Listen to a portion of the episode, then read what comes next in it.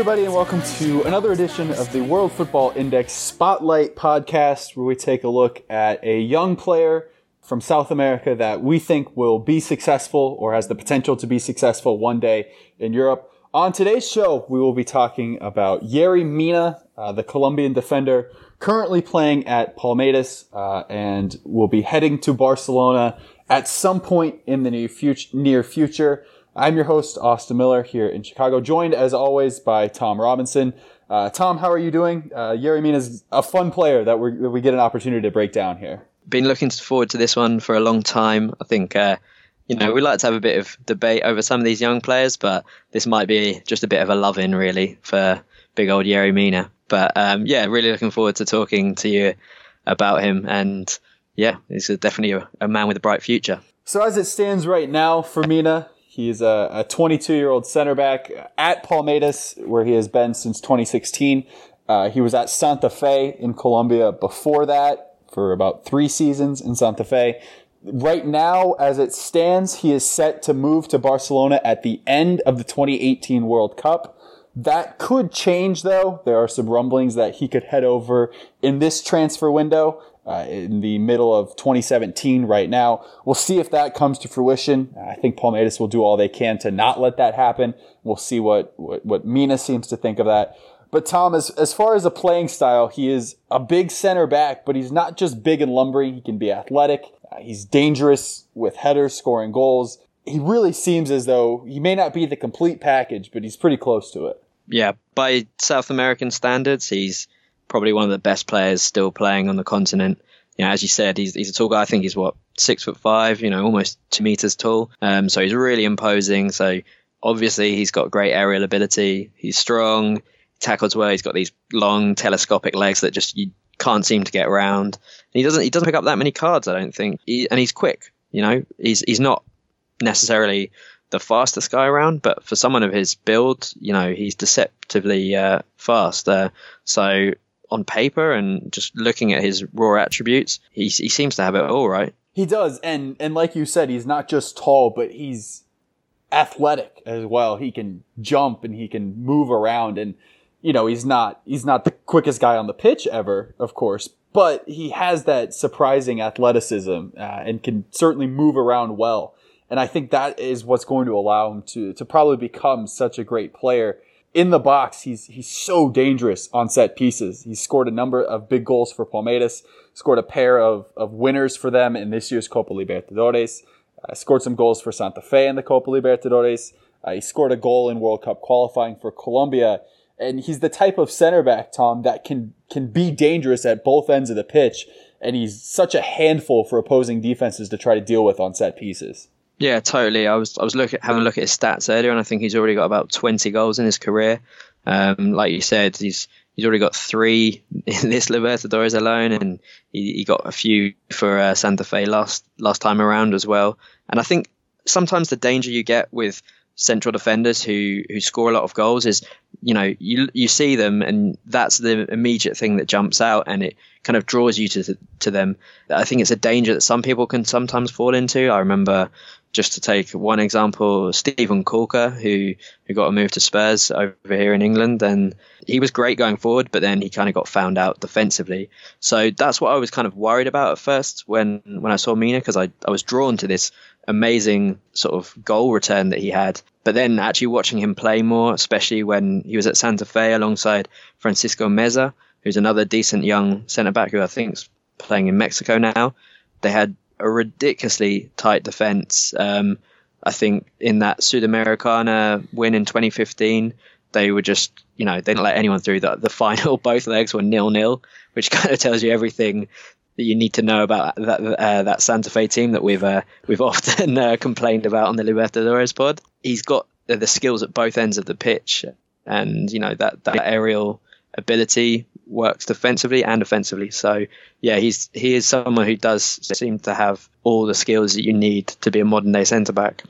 And, and in defense, he's very strong in tackles. He's and he. I think one thing that sticks out to me, and you know what I mean, as a player that as a Palmeiras fan, I obviously see a lot is the confidence with which he plays. You know, he always seems to be under control it never really seems like he's in a panic state or that he's he's retreating or trying to recover. It seems like he's generally always in the right position, and even if he is under pressure from an opposing attacker, he always seems so calm. He's he's pretty good with his feet. You know, he'll, he'll make a slip up here and there, as most center backs are wont to do.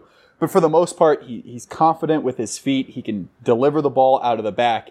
And, and Tom, one of my favorite Yerry Mina things is in a match sometimes he'll have the ball in the back. He'll, look for an option to pass. It's not there and he'll start to dribble forward. And he kind of gets this head of steam about him and he says, I'm not going to stop until someone gets in my way.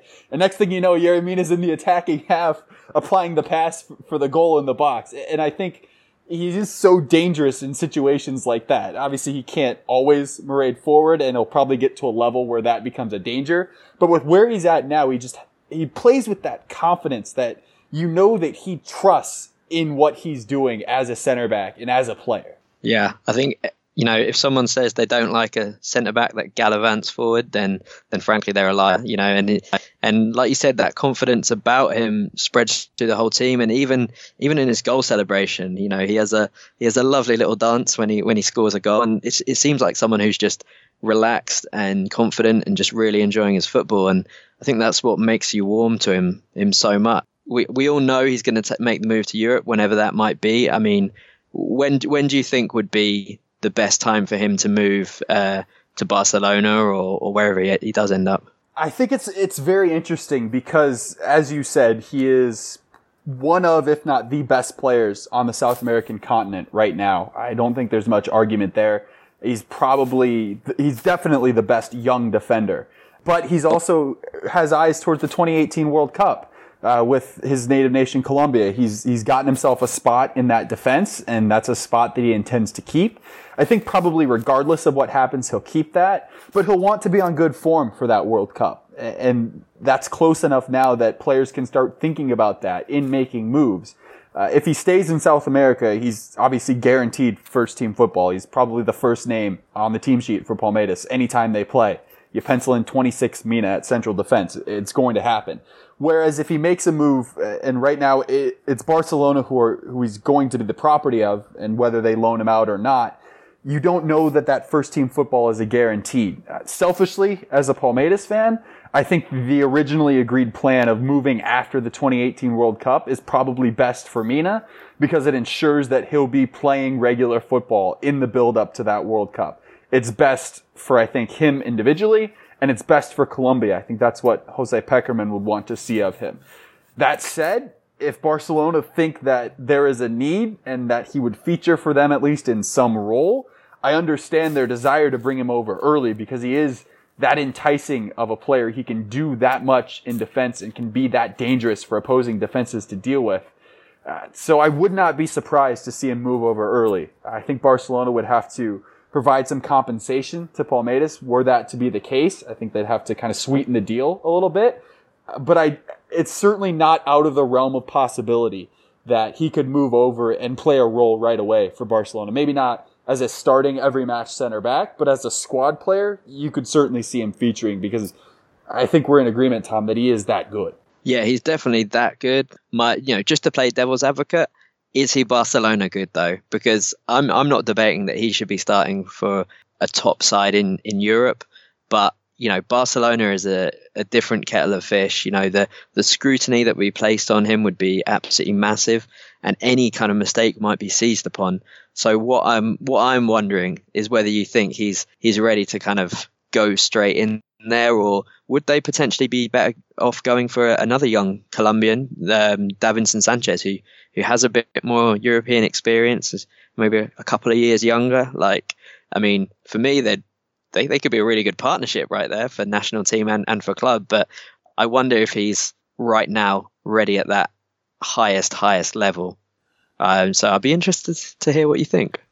I don't think he's that level. I don't know that there's really anybody that that's that level at this point. It would be a difficult move for him, and I think that is where the hesitation would be because he certainly does not want to be losing out on playing time. And as you said, I wouldn't say that he's a mistake prone player, but his style of play does lend itself to the occasional poor back pass or the occasional decision where Mina is stranded at the midfield line because he's bombed forward on a run, and all of a sudden the opposing team has a three on two coming back the other way because there's only one center back there. And those plays can be forgiven when he's very clearly the best defender on the pitch at Palmeiras, but that wouldn't be the case at Barcelona. So he might still be a step away from that level, but I still think he could do a job for that team right now. I just don't know if he could be the type of player that they probably need to play in central defense every single match. But then again, it's not like there are many of those players around the world right now. You almost need to just kind of throw him in there and, and see if he sinks or swims. You know, I mean, maybe maybe like you said, they'll they'll look at just keeping him at Palmeiras where he's you know got a great setup and he's doing well and and obviously there's Libertadores uh, football that you know you'd like to think that they'd let him stay in, until the end of that because, as we know, Palmeiras are one of the favourites for for that competition. But you know, maybe we'll see him move to another Spanish club on loan. You'd definitely say he would he would kind of walk into a lot of a lot of those clubs, you know, a Villarreal or some some team kind of just below that that top tier, just to kind of let him adapt away from the bright lights of the of Barcelona. So yeah, it's it's going to be interesting, and I I think he stands a really good chance of of being that starting centre back for Colombia. They've they seem to have produced quite a few good centre backs at the moment, so it's it's not like that's even a given as well with Davinson Sanchez, Jeison Murillo, and a few other kind of guys in there like Zapata, Medina, and yeah, Oscar Murillo even as well. So it's going to be an interesting time for him. Um, and I, I really do want him to succeed, you know, um, despite, you know, my little minor criticism maybe just there. But yeah, I I think he's uh, he's going to be a player that maybe some people, if they haven't seen him before the World Cup, are kind of sit up and take notice, and that and that kind of that fee of I think it was around nine million euros, wasn't it? Could actually end up looking really really cheap. I think even from from where I sit now, it does look cheap when you consider the type of player that he is currently but also the type of player that he'll probably develop into. I think Barcelona have done a fantastic job of getting that fee and signing that early when they said this is going to be a player. And then as he's developed at both Palmeiras and with the Colombian national team, I think that value has gone up and they're going to have a steal for it, to be honest with you. I think the interesting question is one you brought up for Mina, with eyes toward that 2018 World Cup, you know, would it be best for him to stay in South America? Or if the potential to make a loan move to another Spanish squad or, or maybe a, one of the big Portuguese squads presented itself, would that be the better move for him? I don't know what he would want personally, but what do you think would be better for, for him as a footballer? Ah, it's a tough one to say, really, because he does almost seem like a, a big fish in a small pond. You know, no disrespect to Brazil. You know, I think he would benefit from just that kind of switch um, of, of cultures, of styles, of, of, of expectation, perhaps as well. But you know, playing playing for Palmeiras, you know, it's a huge club. They're going for some of the biggest titles um, in South America. Maybe that would be preferential to you know just kind of getting a bit of league football, uh, a middle range La Liga side or Portuguese side. I think either one would, would benefit him. I don't think.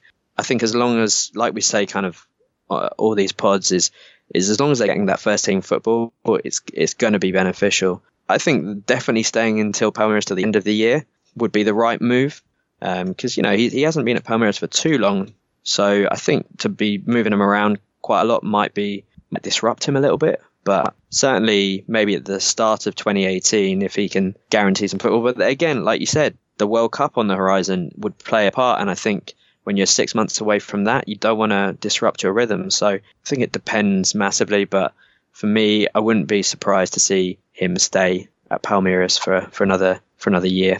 Mina is obviously a player that, that you and I are, are both fond of, uh, but he, he he's not without his faults and it, I don't think it's necessarily a technical fault of his, but you have to use him in the right role. Uh, in this past weekend, Palmeiras didn't do that. Um, the manager Cuca decided to experiment with three at the back, and so three center backs uh, against their uh, city rival Sao Paulo. And Mina was forced to play one of the outside of those center backs, and he really struggled trying to defend wing players. Uh, Luiz Araújo for Sao Paulo kind of ran him in circles throughout the match, to be honest. Uh, he was more athletic, he was quicker, Uh, and as we said, Mina, it's not as though he's slow, but he's a lot better moving up and down, if you will, than side to side on the pitch, trying to track these these dangerous run of wingers. So he's not, you know, we do see some of these bigger clubs going to that style of three at the back. You know, obviously Chelsea did quite well with it, but he is he's a player, Tom, that I don't think would function as well in that type of role. He is a traditional through and through center back on the defensive end. That's where he's best utilized if he was to play in a back three, do you think he'd be better suited in maybe the middle of that, where he can maybe go up and down a bit? Or, it, I mean, do you think his passing is good enough for for that role? Because a lot of centre backs, whether you play in a back four or back three, you're going to be expected to split and maybe have a midfielder drop in for that for that third defender as people look to push up the, the fullback. So I think, as you said, if this is a part of his game that he needs to work on, you know, kind of in the wider areas where he's maybe a little less comfortable against some quick players. I think regardless, but yeah, I mean, is is there any way he could play in a back three? Do you think? I think that center role, if he were to be able to play in a back three, I think it would be that center role. Uh, I don't think either of the wing roles. I don't think he's ever really going to be athletic enough to, to play that role as you would like to see it played. I think you could certainly make a scenario in which he could play in the center. I do think he's good with the ball at his feet. Uh, his passing isn't tremendous necessarily. He's actually more dangerous when he makes those long lumbering runs forward and then looks for a pass from there. His pure distribution could probably use some work. I think it would be interesting to see him in that role, but I also don't know that it, it's it's necessary for him to be able to do that role because I think we're both in agreement that the role that he currently plays in a back four as a traditional center back, he's pretty darn good at. Oh, 100%. And also, as we as we've kind of alluded to earlier, he's he's got the kind of auxiliary striker role as, as something up his sleeve when it, when a, when the team needs a goal, he can just get big man up top. You know, kind of a, a Dion Dublin of uh, South American football, if you will. That's a for for people that uh, remember him, not from uh, Homes Under the Hammers or whatever he's presenting on British TV at the moment. But yeah, I think that's he is versatile, um, and I think maybe playing in that centre back role is in a back four is his best option. But yeah, as we've seen, he's definitely someone who's who's got a bit more about him than your average player.